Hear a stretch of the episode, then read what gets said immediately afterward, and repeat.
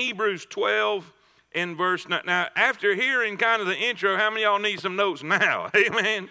Uh, raise your hand. Anybody need them? We want to make sure everybody that wants one can get one. Anybody need notes? Anybody need notes? All right. All right. Hebrews chapter number twelve and verse number one. Wherefore, wherefore. Now, let me let me give you a little help here. Uh, when you see wherefore or therefore, uh, it would really do you good to go back and read before, uh, the chapter before or the few verses before to find the significance of the chapter, because uh, we're going to go back into the end of chapter number eleven at some point in this message uh, to, to help and encourage us because of what we read in chapter number eleven, which is the Faith Hall of Fame. How many of y'all know what I'm talking about when I say that?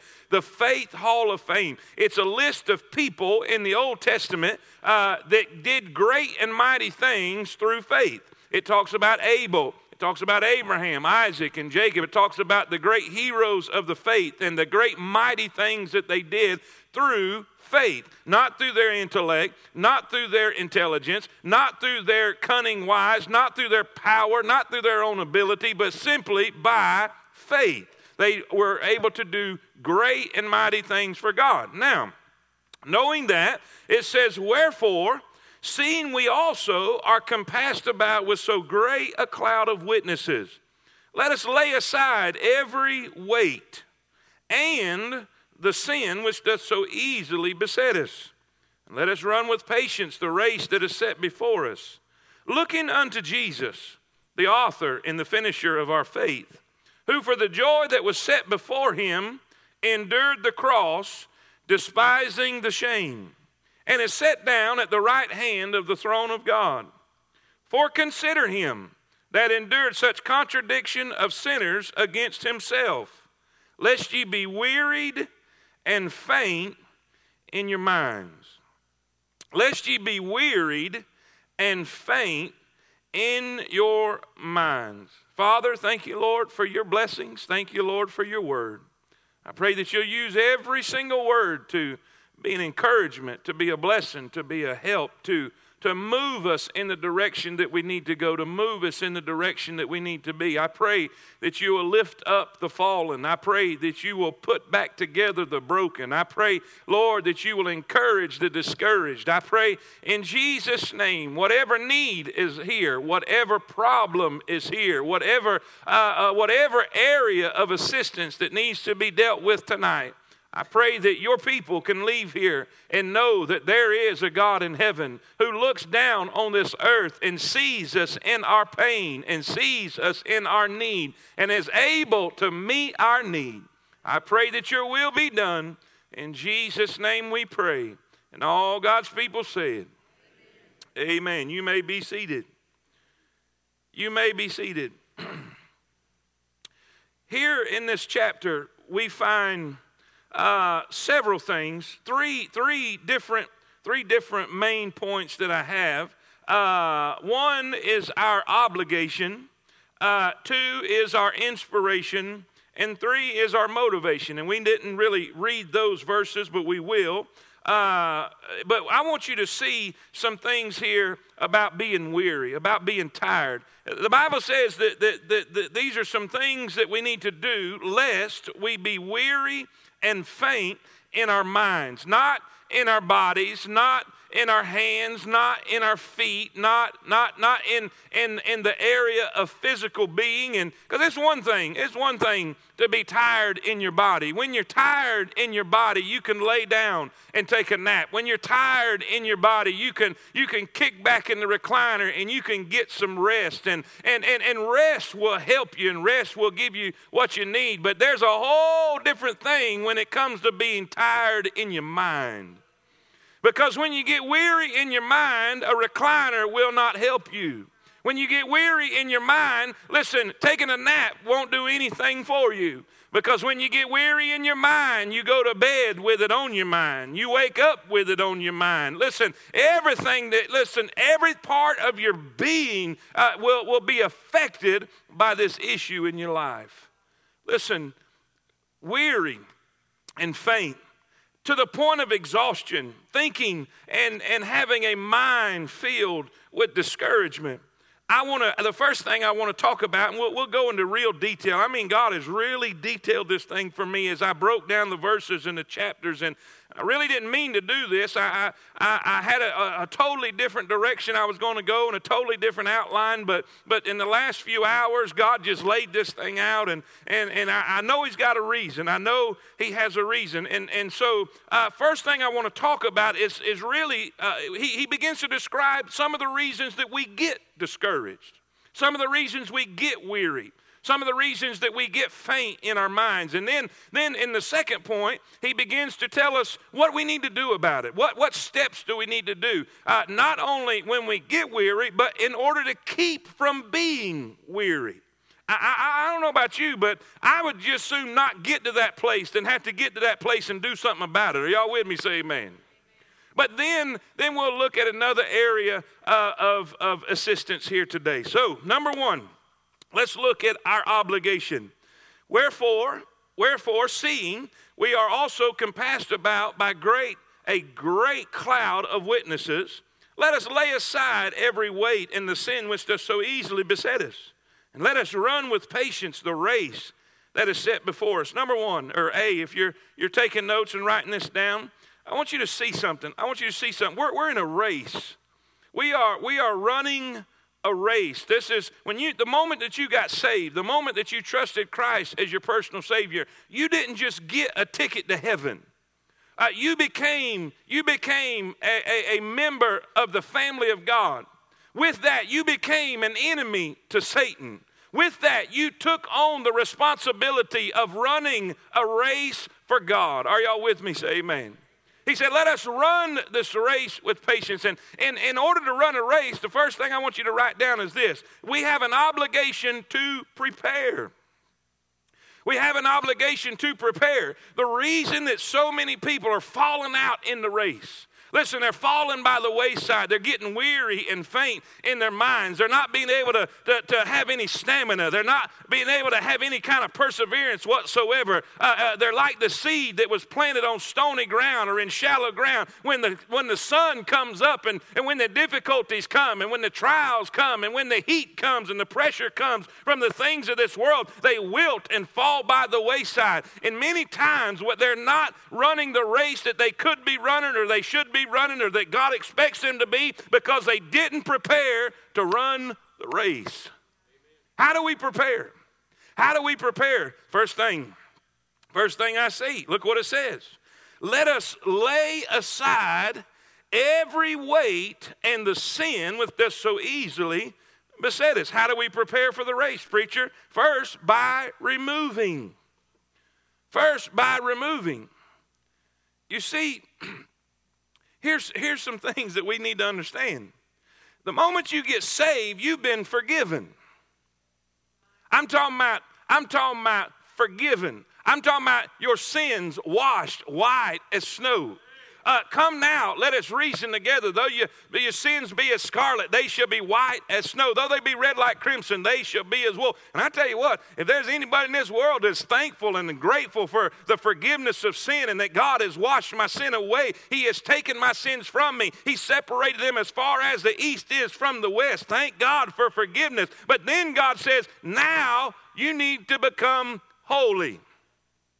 You need to sanctify, this is the word he uses, sanctify yourself. He says, be ye holy, for I am holy. Now, God has taken the penalty of sin away from you, and God's got a requirement for you. Now, what is that requirement? To remove. What do we need to remove? Two things he listed here. Two things he listed here. First, the weight. The weight. And, and, and some people think that uh, both of these are the same thing, but they're not. Watch what it says. It says, lay aside every, every weight and the sin. Two different things. Two different things. Preacher, what is the weight? I think I can go to Second Timothy two. I think I can go to Second Timothy two and answer that question. Verse three. Paul is speaking to Timothy. Timothy's having some issues, and he's telling him how to, how to, how to respond in this world that we're living in, how to be a good soldier. He says, now therefore, endure hardness as a good soldier of Jesus Christ. No man that warreth entangleth himself with the affairs of this life, that he may please him who hath chosen him to be a soldier. Now, let's look at this. Let's look at this. Here in America, it's harder to be a Christian than it is in Africa. And I, I know what you're thinking. Well, preacher, we got a church on every corner. I get that. Preacher, we've got every version in the world. We've got this uh, technology and that technology. We've got all these things that are supposed to help us be better Christians. Here's the problem. We also have too much other stuff. Do you know why? You know why people are getting healed in Africa? You know why, why, why thousands of people are coming to Christ at one time? Because they don't have nothing else. They don't have material things. They don't have material possessions. They don't have anything that's going to hinder them from following Christ and being committed to Christ. They are totally sold out to Christ, because if it ain't for Christ, they're not even going to eat. But what do we have? Hobbies. We have, we have all of these weights that are hindering us from following Christ. I would follow Christ, but. I, and, and see, this is the dangerous part. This is the dangerous part, and this is what God showed me. Uh, too many of us are so focused on sin, we can't forget, we, we can't see that there are good things that's keeping us from the best things. There's no sin. There's no sin in golf, but it can become a weight. There's no sin in fishing, but it can, I'm naming mine. I'm not even going to name yours. I'm going to just name mine. Uh, that way y'all won't get an attitude, all right? Listen, there's nothing wrong with fishing, but it can become a weight. There, there's nothing wrong with coon hunting or deer hunting or, or any of these things, dove hunting, but it can become a weight. When it hinders you from being what God wants you to be, when it hinders you from filling, fulfilling the will of God in your life, from being obedient to Him in the direction He has for you, that is a weight. Now, now here, now watch, now watch. Well, I just, you can say all that you want to.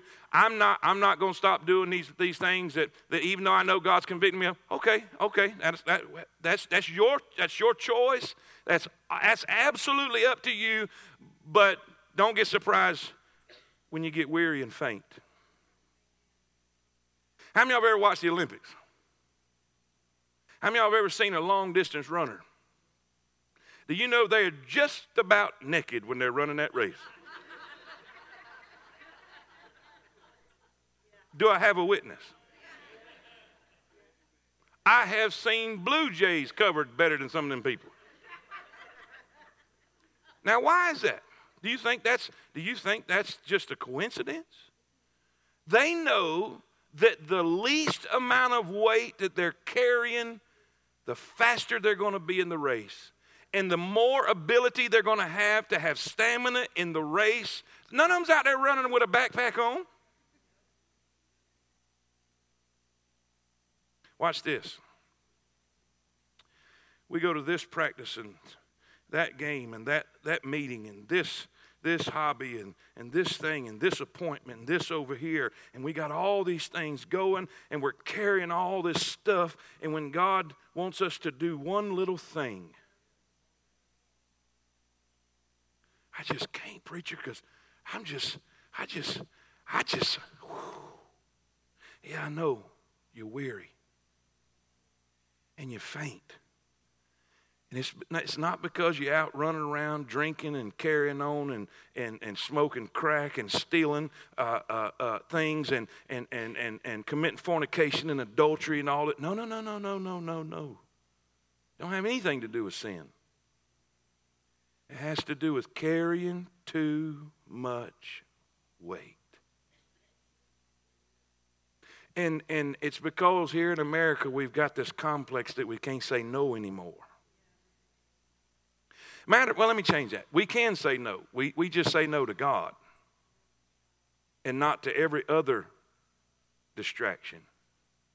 Because really we don't have time for God. Now the the problem the bad part is is we really want to do something for God. But we've done said yes to everybody else and everything else that we don't have no time left for God.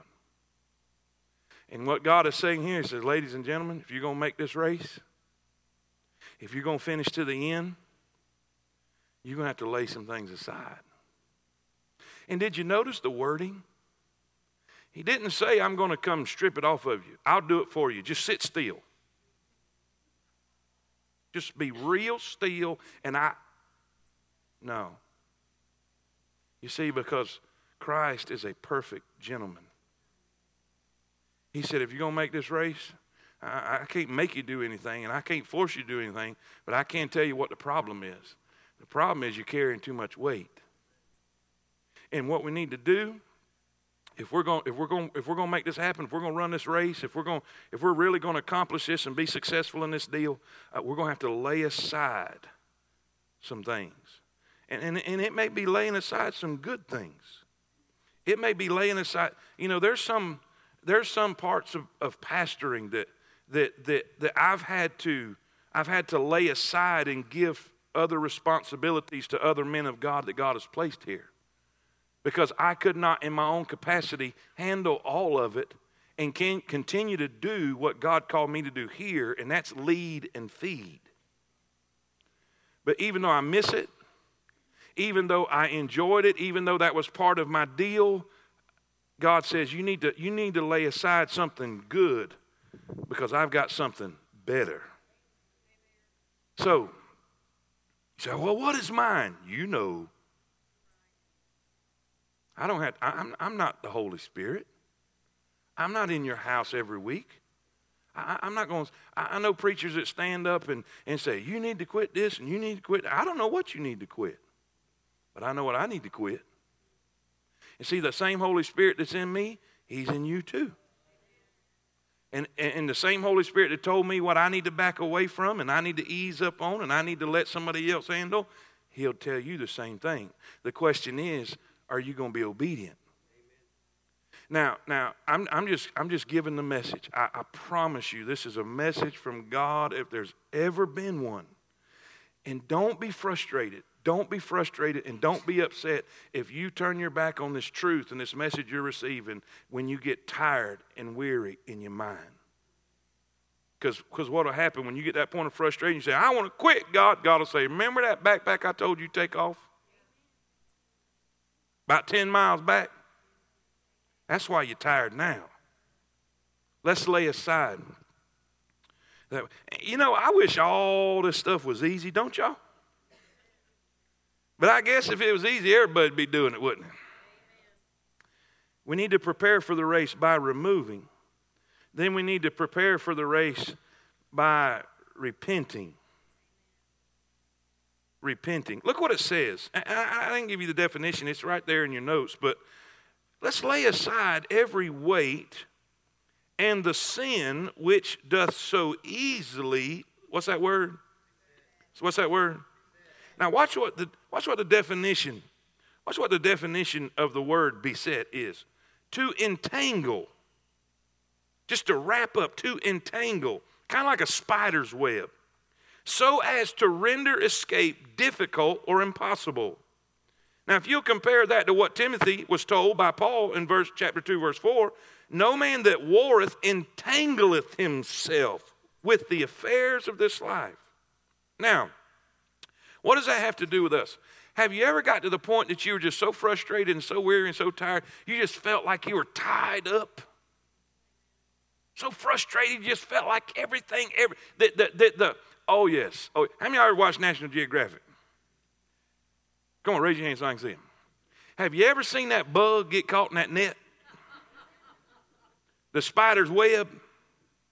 Do you realize, do you realize the more he fought, the more entangled he got? Have you ever felt like that? With your schedule and with, with your, your appointments and with everything going on in life, and the more you fought and you're just saying, help me, help me, help me, and and we just get more entangled. We get hemmed in by, by weights and by sins, by sins. Now, here's what the Bible says about sin. Proverbs twenty-eight, verse thirteen. He that covereth, he, let's all read it. Let's all read it. It's, it's right in your notes. They may have it up here. I don't know. Uh, Proverbs twenty-eight, thirteen. Watch what it says. Read it with me. He that covereth his sins shall not prosper, but whoso confesseth and forsaketh them shall have mercy. Watch what David says in Psalms thirty-two. This is after David's sin with Bathsheba, his, his, his, his sin with Uriah, and, and all that he did, all that foolishness. Watch what he says. Psalms thirty-two one says, "Blessed is he whose transgression is forgiven, whose sin is covered." Now, when he says covered here, he's not talking about hidden. He's talking about covered by the blood. Y'all with me? Now, watch what he says. "Blessed is the man unto whom the Lord imputeth not iniquity, and in whose spirit there is no guile." Watch what happens. Now, this is David speaking about his time of hiding his sin and not confessing his sin and not getting the sin out of his life. "When I kept silence, my bones waxed old through the, my roaring all the day long." In other words, I was groaning and moaning. God's hand was on. "For day and night thy hand was heavy upon me. My moisture is turned into the drought of summer. I acknowledge my sin unto thee, and mine iniquity have I not hid. I said, I will confess my transgressions unto the Lord, and thou forgavest the iniquity of my sin." You know what? Some of you are tired tonight, not, not because of weights, but of sins you've been hiding for a long time. And you see, because of pride, we'll keep hiding them. Because we don't want nobody to think we got a problem. We don't want think we don't want anybody to think we got a weakness. We don't want anybody to think we got issues. We don't want anybody to think that we're human. Because everybody else ain't got problems. You know why you think they don't have problems? Because they're hiding theirs too. And, and, and ladies and gentlemen, if you hide them, he's going to reveal them anyway. The Bible says there's nothing in the dark that won't be brought to the light. And I found out this. The whipping is a whole lot less painful when you give it up. But if they find out without you telling them, do I have a witness? I remember one time, oh, I, I I had a bad I had a bad uh, progress report, and I, I was in Christian school, and and and and and I was walking out to the parking lot, and I I didn't want to take it home, so I wadded up and threw it underneath the car, and the janitor found it. And he turned it in. Yeah, it gets worse. The next day, uh, the principal came down to my room and took me outside, and I got a paddling, a good one. And uh, I thought I thought that my sins were hidden. And uh, what I didn't know is they had called home. And when I got home, my father said, "How's school today, son?" I said, "Man, it was wonderful." "Anything happened today?" I said, "Not a thing." And he said, "That ain't what I heard." It was at that moment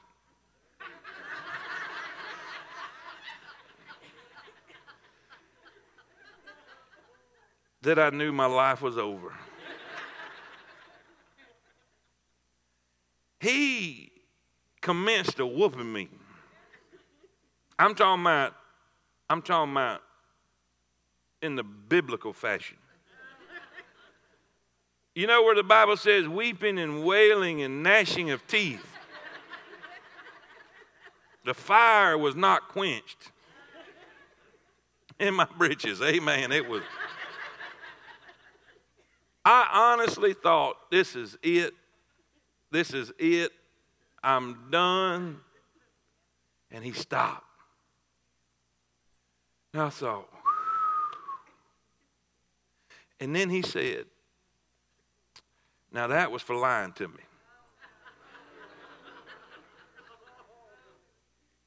"This is for what you did." And I began to sing the song, "Lord, I'm coming home."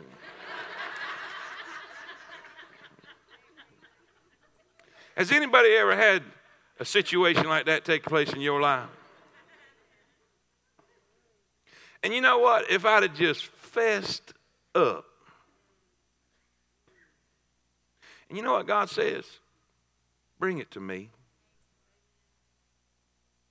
If we confess our sin, he is faithful and just to forgive us of our sin and to cleanse us from all unrighteousness. Why do we think, why do we think we can hide something from God? I mean, really. We all do.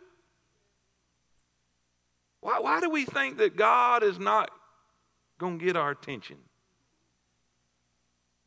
He said, repent. You know what?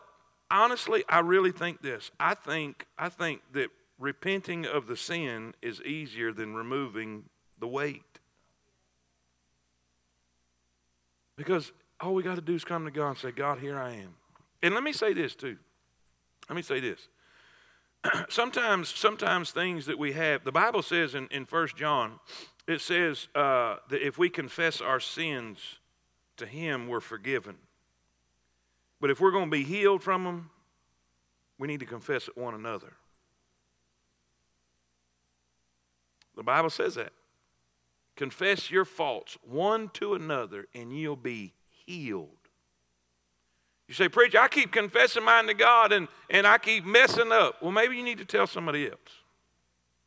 Maybe you need to get an accountability partner. If it's a male, you need another male accountability partner. If it's a female, you need another female accountability partner. Maybe two or three and say, hey, keep me accountable. I've got this issue in my life. I keep messing up. Hey, pray with me. And that just might be the greatest day of your life. But I tell you this, you keep hiding it, you're going to get real tired. You can come in here and sing all you want to. You can come in here and shout all you want to. You can come in here and raise your hand all you want to, but you'll leave just as tired because you're carrying that weight or that sin back with you.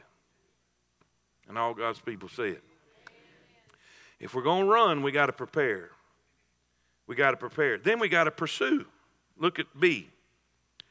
We have an obligation to prepare for this race. Then we have an obligation to pursue. Now, there's something God showed me right here.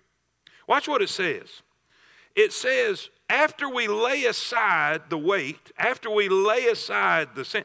You say, what, how do we lay aside the weight? Here's what, here's what every Christian ought to do. Okay, God, my life, my life is a blank sheet of paper. My life is a blank chalkboard. God, you tell me what to do, and I'll fill in around it. But nothing, no hobby, no occupation, no person, no place, no thing, nothing will be in between me and you and your direction and your will for my life. You tell me where to go, you tell me what to do, and then everything else will be outside of that. You will be priority. And you know what I guarantee you? Everything else will be a blessing. But if you go and say, I got to do this, and I got this going on, and I got to do this, I'll get right with you, and I got, I got, I got, and then try. No, no, no, no, no, no, that won't work.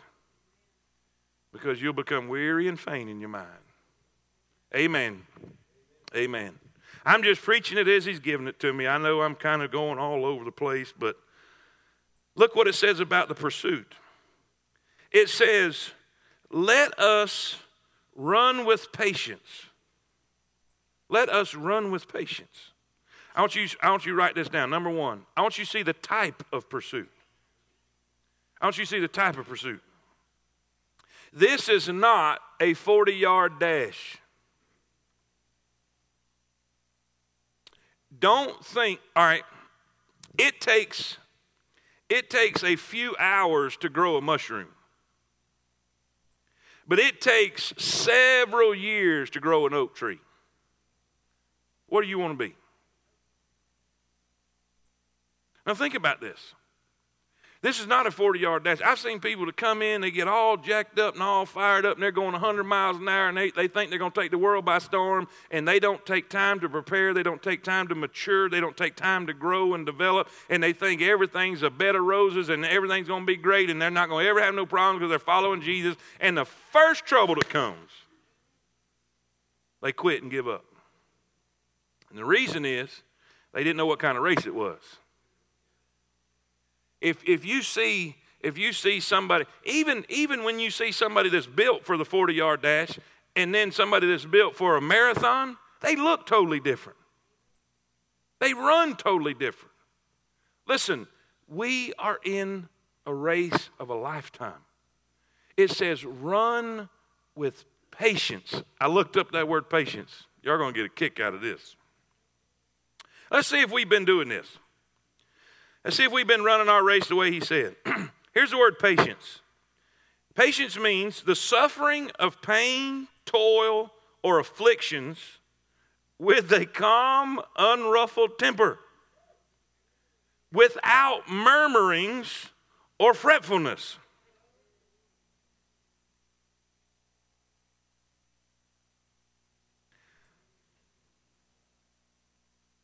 I got work to do, y'all. Think about that. Now, let me ask you a question. Do you think that God would command us to do something if we didn't have the ability to do it? So, so what this verse is telling us is that we could face every trial of life without murmuring. We could face every trial of life with a calm, unruffled temper. Fretfulness means worrisome, worrying all the time. I don't know about y'all, but that sounds pretty good. Now watch, this is the deal. And, and we'll, we'll, get to, we'll get to how we deal with that in just a second, but the Bible says tribulation worketh patience. And what happens is we whine about the very thing that'll help us to keep from whining. Because it is the problems that we face that gives us the ability and the strength and the perseverance and the patience to face the next battle. It was the lion and the bear that gave David the ability to face the giant. Are y'all with me? And instead of, instead of complaining to God about every little thing, why don't we say, okay, God, what, what am I getting from this? What, what am I learning from this? What is it that I'm going, Lord, what is my, what is my Goliath? Because right now I'm facing this bear. The type of race, run with patience. But then it says this, and this is going to help so many people. I'm telling you, it helped me. It helped me. Two different things here. Run with patience. Then it says this. Then it says this, a totally separate truth. The race that is set before us. First, I want you to see the type of pursuit. Then I want you to see the target in pursuit. What does that mean? What does that mean? Timothy was told by Paul again in chapter four, Paul is about to die. Write, write that, whatever you're going to write down and look up at me. When Paul was writing Timothy, Timothy was a young pastor in an older established church, and they was having some issues. He was frustrated, I mean, to the point of, of tears. You know, Paul talked about his stomach issues, and and and, and there ain't nothing. I think every pastor in America has stomach problems because it's it's nerves and, and, and all that kind of stuff going on. And, and he, he addresses that issue that, that Timothy has, and, and he's going over all this stuff. Now, Paul's about to die. Paul is in prison. He is fixing to be martyred, and he's telling him, he's saying, look, Timothy, look, look what he says. He says, for I am now ready to be offered, in other words, to die, to be, to, to be executed, and the time of my departure is at hand. I have fought a good fight. Now read this part with me. I have finished, I have finished, whose course? Watch this. Let me tell you why so many people are, are wearied and faint in their mind in the Christian race and in the Christian walk. You're running somebody else's race. Everybody don't have the same course. Everybody don't have the same race. Everybody don't have the same responsibilities. Preacher, what are you getting at? I, what I'm getting at is there's some people preaching that needs to quit. They're trying to run a race that was never theirs to run to begin with. There's people that's trying to be like other people There's people that have seen their neighbor, they've seen somebody else in church, and they want what they have, and they want to experience what they experience, and hey, they want to go through what they go through, and so they're trying to emulate that other Christian. They're trying to uh, uh, uh, just, just do everything they can to be a clone of this other person, and God didn't make you that way. I am glad that God is a personal God. God is a God of the individual. God made you. Everybody's got different fingerprints, and I believe everybody's got different ministerial fingerprints too. Nobody's the same. You don't need to be like everybody else. You don't need to be like your favorite hero. You don't need to be like your favorite preacher, your favorite teacher, your favorite singer. God made you just like you are. Start running your own race. Man, if I if I tried to be somebody else, I'd just get tired and frustrated. I've seen I've seen preachers on T V that were very intellectual and very I, I mean very knowledgeable. They had a they had a command of the English language that was ridiculous. I mean I mean they they even when they coughed they sounded smart. Say amen. And I thought, man, I would like to be like that. Boy, I wished I could just talk like that. And instead of somebody saying that man that don't know how to speak English, amen. I've seen I've seen preachers who could take stories, and they would start out their message. I mean, I've, you got to understand, I've been in church my whole life, so I've seen them all. I mean, I've seen evangelists come in, and they'll start with a story. And I mean, this is a gripping story and a riveting story, and you'll be on the edge of your seat, and they'll take you right into the Scriptures and how the Scriptures tie in with this story, and it's just amazing, and you're blown away. I thought, man, I wish I could do that. Preachers that would take ordinary objects and ordinary things, ordinary, ordinary illustrations, and, and, and like Brother Craig's The Blood Message, the most incredible message I think I've ever heard in my life. He takes the blood and the components of the blood and he breaks it down and how it has a ministry to the, the, to the believer and, and all that goes there. And I was thinking, man, I wish I could do that. And God says, why? You're unique. You're an individual. I don't want, I don't want you to be like them. I want you to be like you. Quit trying to be like everybody else. Quit trying to do everybody else's thing. Run your own race. Paul said, I ran my course. I ran my course. Jesus said this. He said, come unto me, all you that labor and are heavy laden, I will give you rest. Take my yoke upon you and learn of me, for my yoke is easy and my burden is light. And there's been days in my ministry I thought, who in the world's yoke am I carrying? Because this is not easy and this is not light. And God's saying, I don't know whose it is. Whose is it?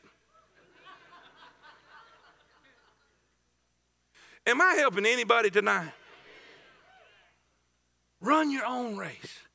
Get with God and say, God, I'm, a, I'm not going to try to be like the one on the pew beside me. I'm not going to try to sing like them, and I'm not going to try to worship like them, and I'm not going to try to do all this. I, I, I, I, listen, and, and let me say this. There's nothing wrong with having heroes. There's nothing wrong with having having preacher preachers that you look up to, or men of God or women of God that, that you that you want to you want to be like. Because Paul said, use me as an example. That's not what I'm saying. Whatever you do, be you. Operate in your gift. Operate in your ability. Don't try to be like somebody else. Because I'm telling you, if you do, you're going to live the most frustrated life. You're going to be constantly tired because God didn't gear you to be nobody else. He geared you to be you. And that's all God wants you to do. Amen? Don't run somebody else's race. He says, run the race that is set before you. Before you.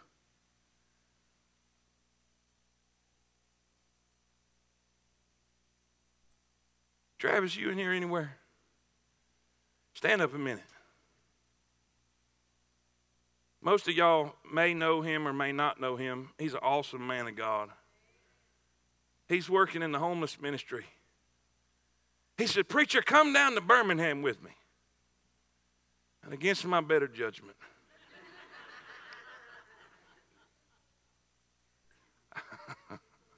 I'm kidding, kind of. He took me down there, and even even little Hunter, little Hunter. As soon as we hit the street, son, wide open, we had soup going, and I'm hiding behind the table, behind this bowl, this pot of soup about this big, and I'm dipping soup. And Miss Miss Yart, she said, preacher, I'll get that so you can go mingle. I said, don't mess with me.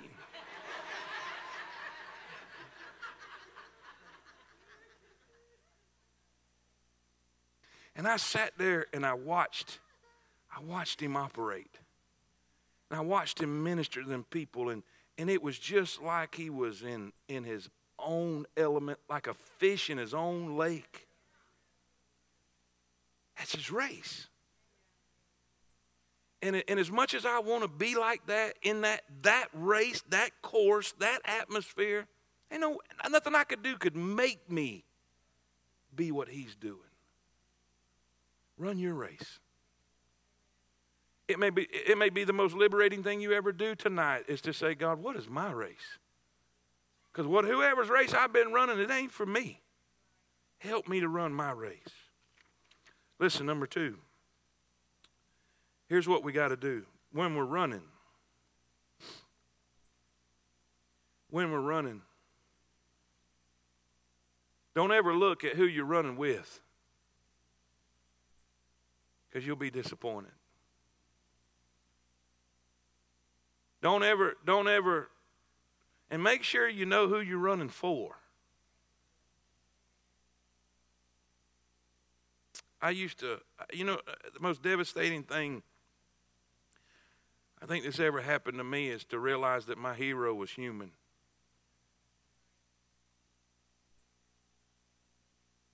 Because, can I be real for just a minute and y'all not judge me? Because I'm all you got, amen? You, you, you might as well just... I remember wanting to do good for preacher heroes of mine. I, I remember wanting to, to, to do a good work. Don't get me wrong, I wanted to serve Jesus too. I, I wanted to make him happy and But boy, there was that, that part of me that, that, that wanted to please my heroes. And then the moment came when I realized they were just human. And because of failure, it just broke my heart. And, and, and I'm thinking, I wanted to please you.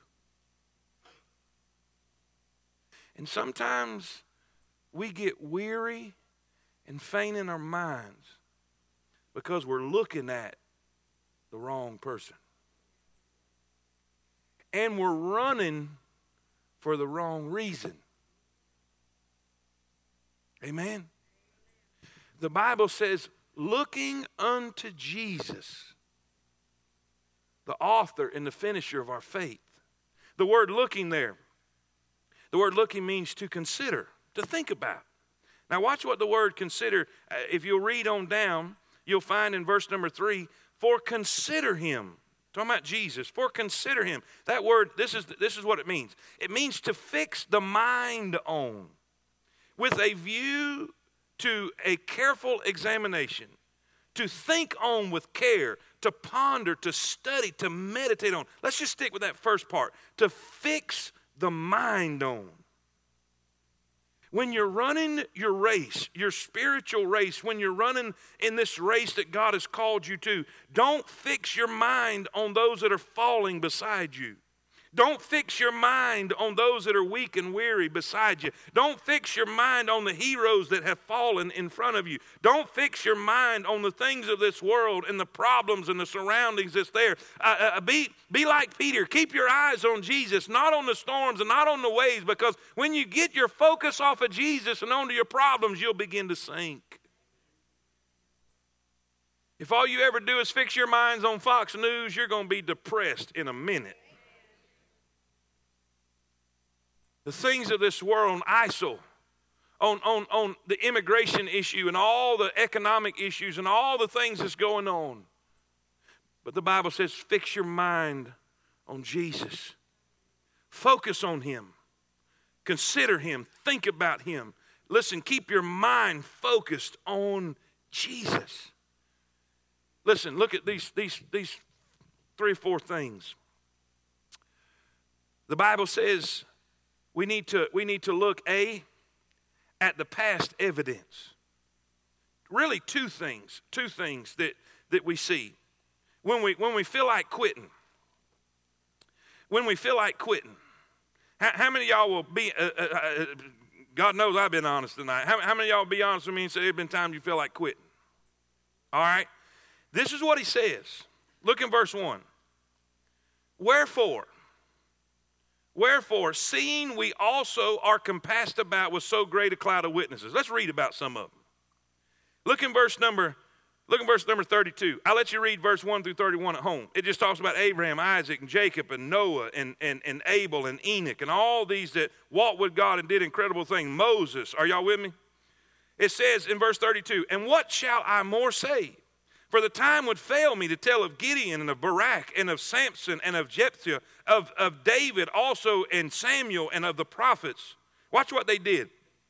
Who through faith subdued kingdoms, wrought righteousness, obtained promises, stopped the mouths of lions, quenched the violence of fire, escaped the edge of the sword, out of weakness were made strong, waxed valiant in the fight, turned to the flight the armies of the aliens. Women received their dead raised to life again, and others were tortured, not accepting deliverance, that they might obtain a better resurrection. And others had a trial of cruel mockings and scourgings, yea, moreover of bonds and of imprisonments. They were stoned, they were sawn asunder, they were tempted, they were slain with a sword. They wandered about in sheepskins and goatskins, being destitute, afflicted, tormented, of the whom the world was not even worthy. They wandered in the deserts and in the mountains and dens and caves and of the earth. And these all, having obtained a good report through faith, received not the promise, God having provided some better thing for us, that they without us should not be made perfect. What does that mean?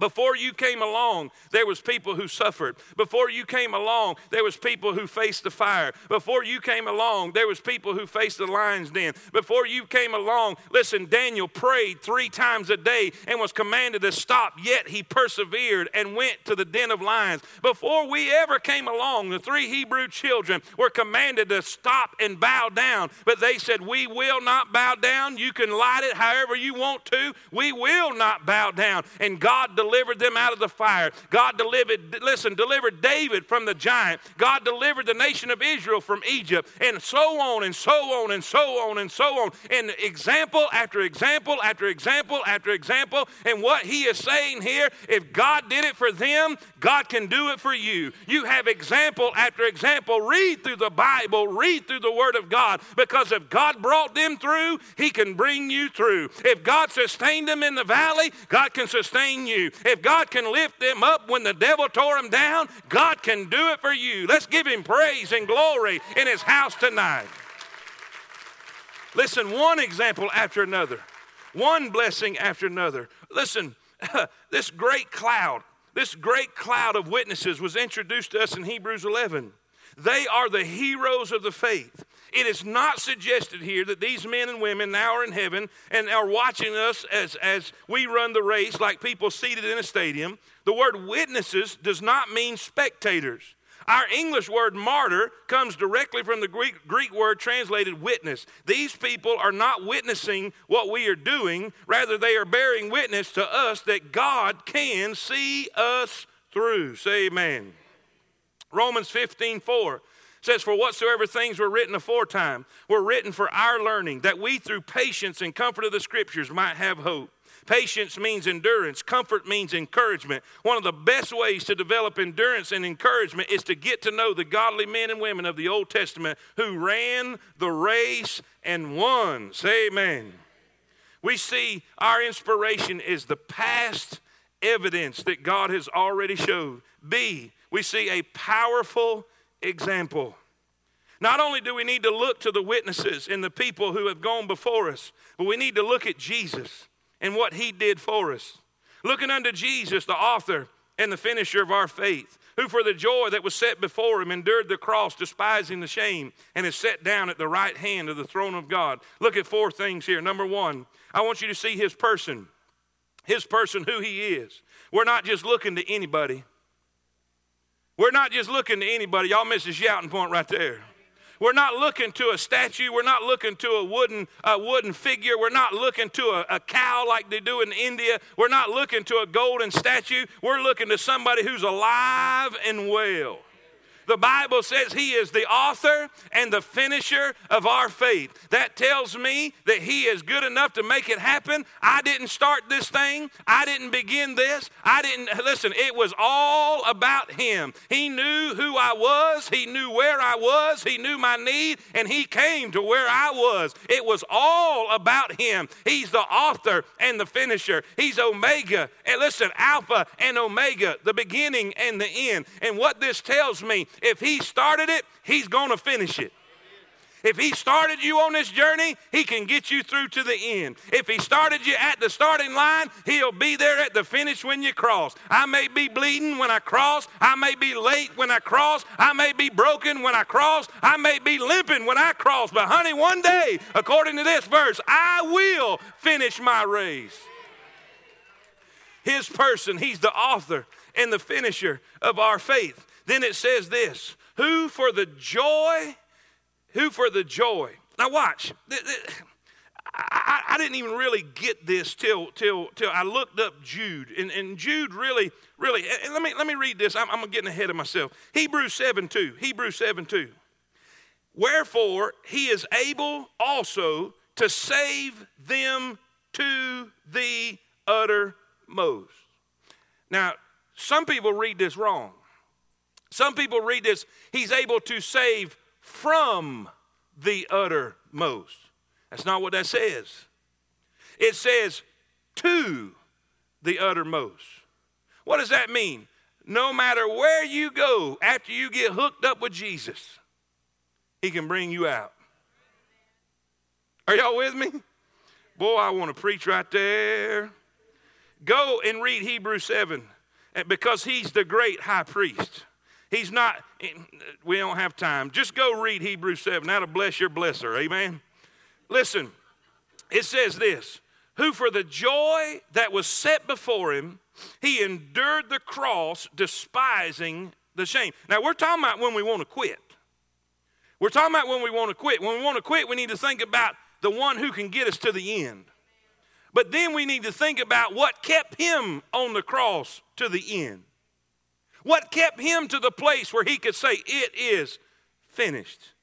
Because you see, he prayed in the garden three different times. Let this cup pass from me. He was under great intensity and in great pain. He was under such pain in his prayer that he prayed that great drops of blood began to pour out of his pores.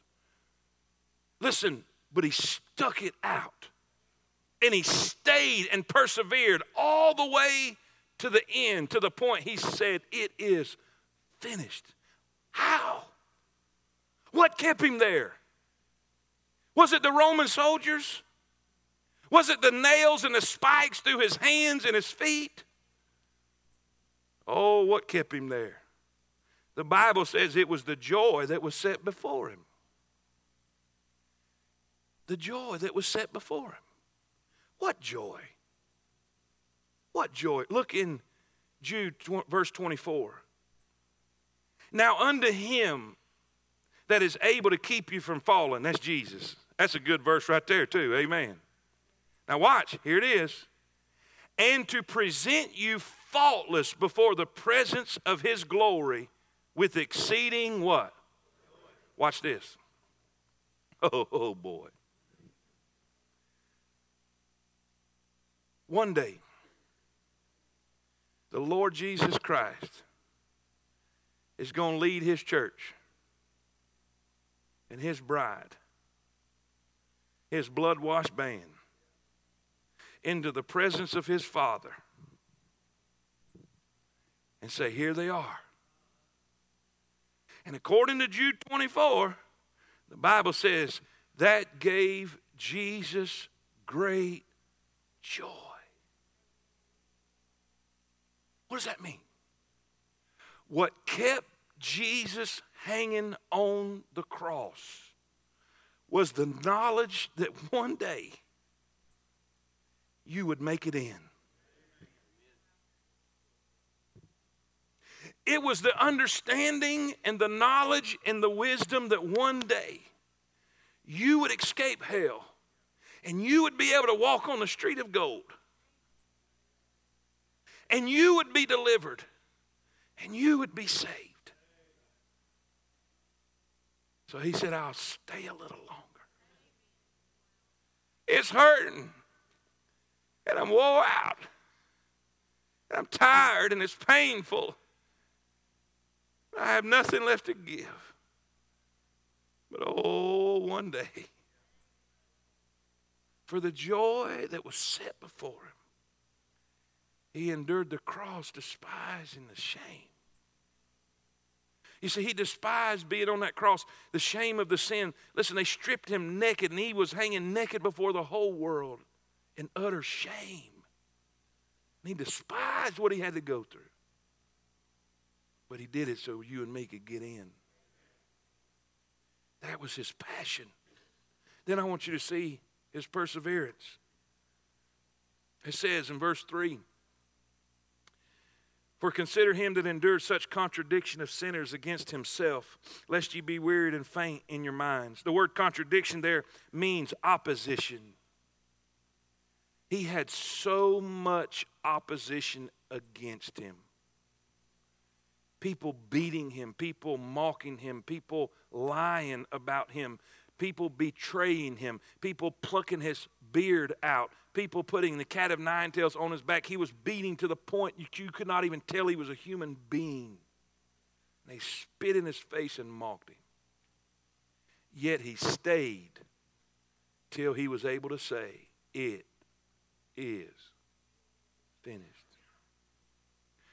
When you're ready to quit, when you're ready to give up, the Bible says to consider what Jesus went through so we could get in.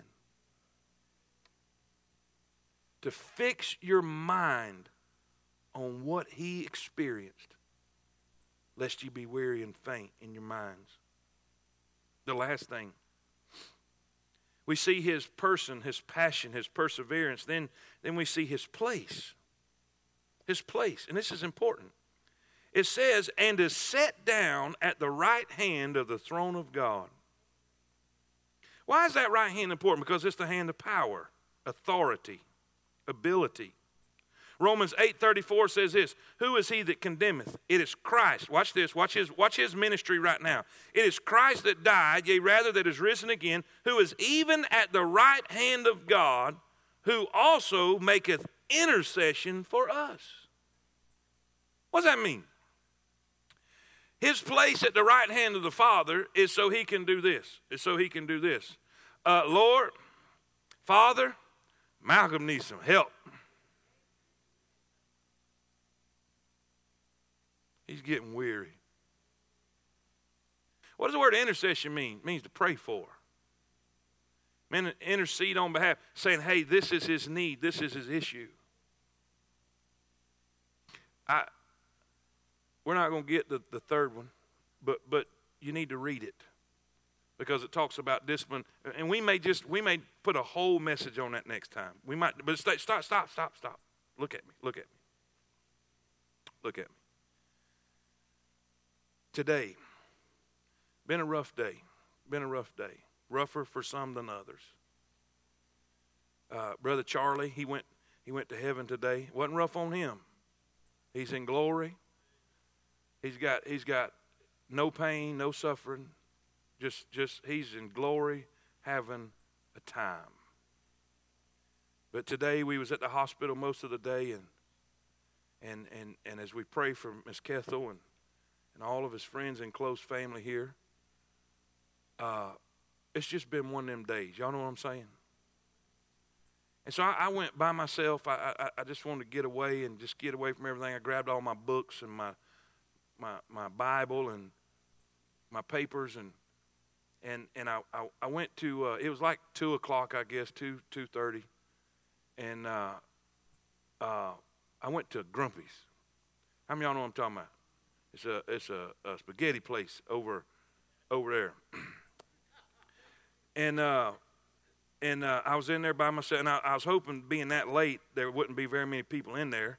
And uh, and uh, there was three, there was three elderly ladies, three senior ladies, right there at one table. So I just went to the back, and I had my stuff spread out on the table.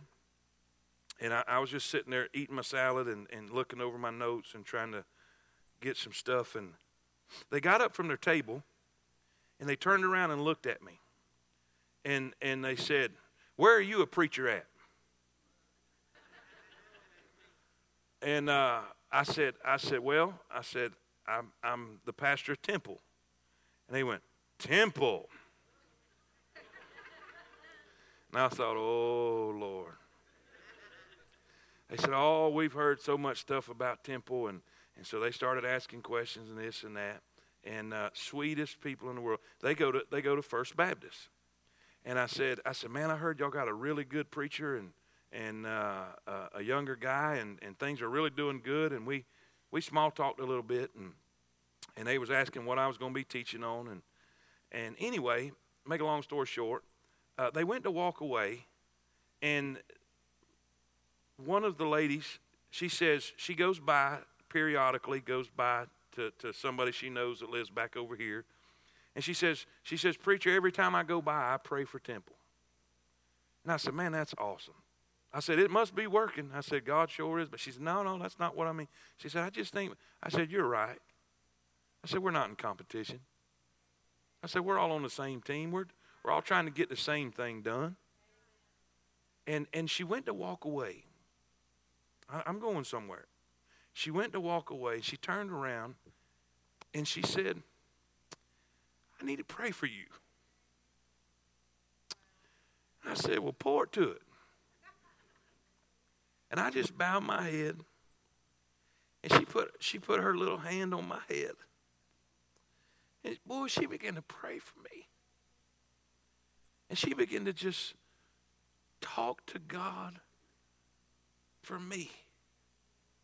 And boy, I just, man, I started just feeling the presence of God.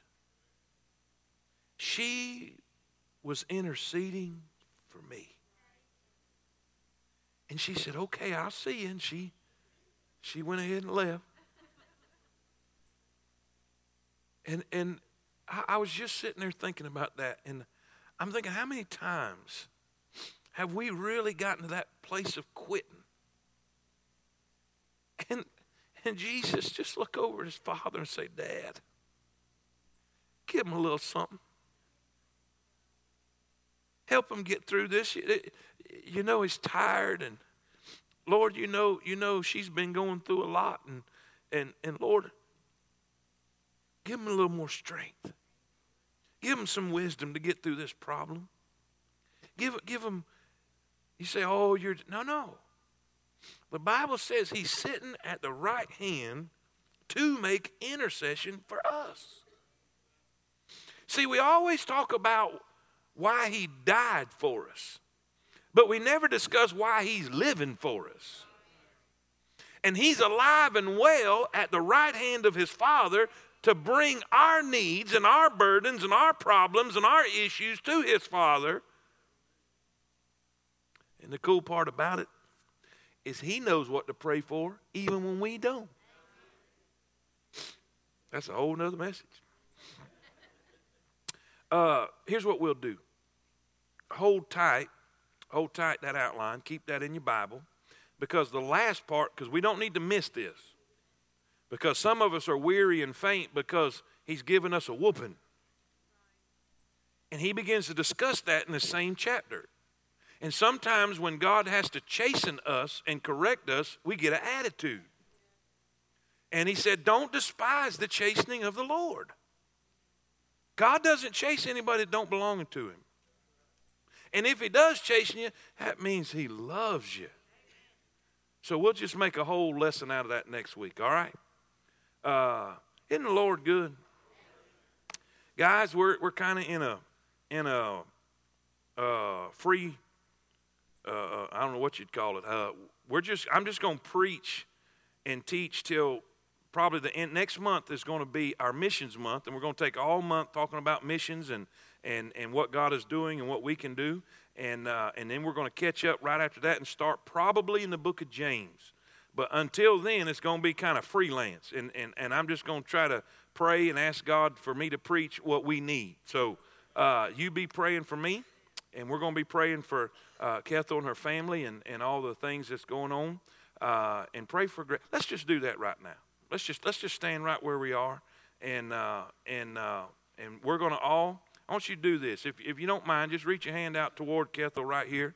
And we're going to pray for God's grace and strength. And and uh, and, and and maybe, yeah, some of you ladies get around Miss Kathel. And, and we're going to pray. Father, we come to you.